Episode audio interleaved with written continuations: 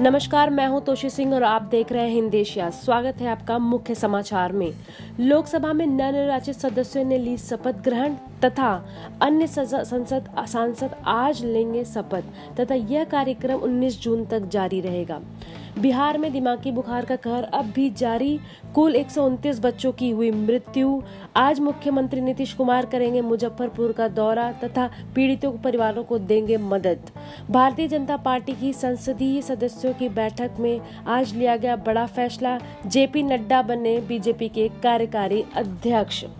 Cricket विश्व cup में West Indies की हार बांग्लादेश ने सात विकेट से हराया।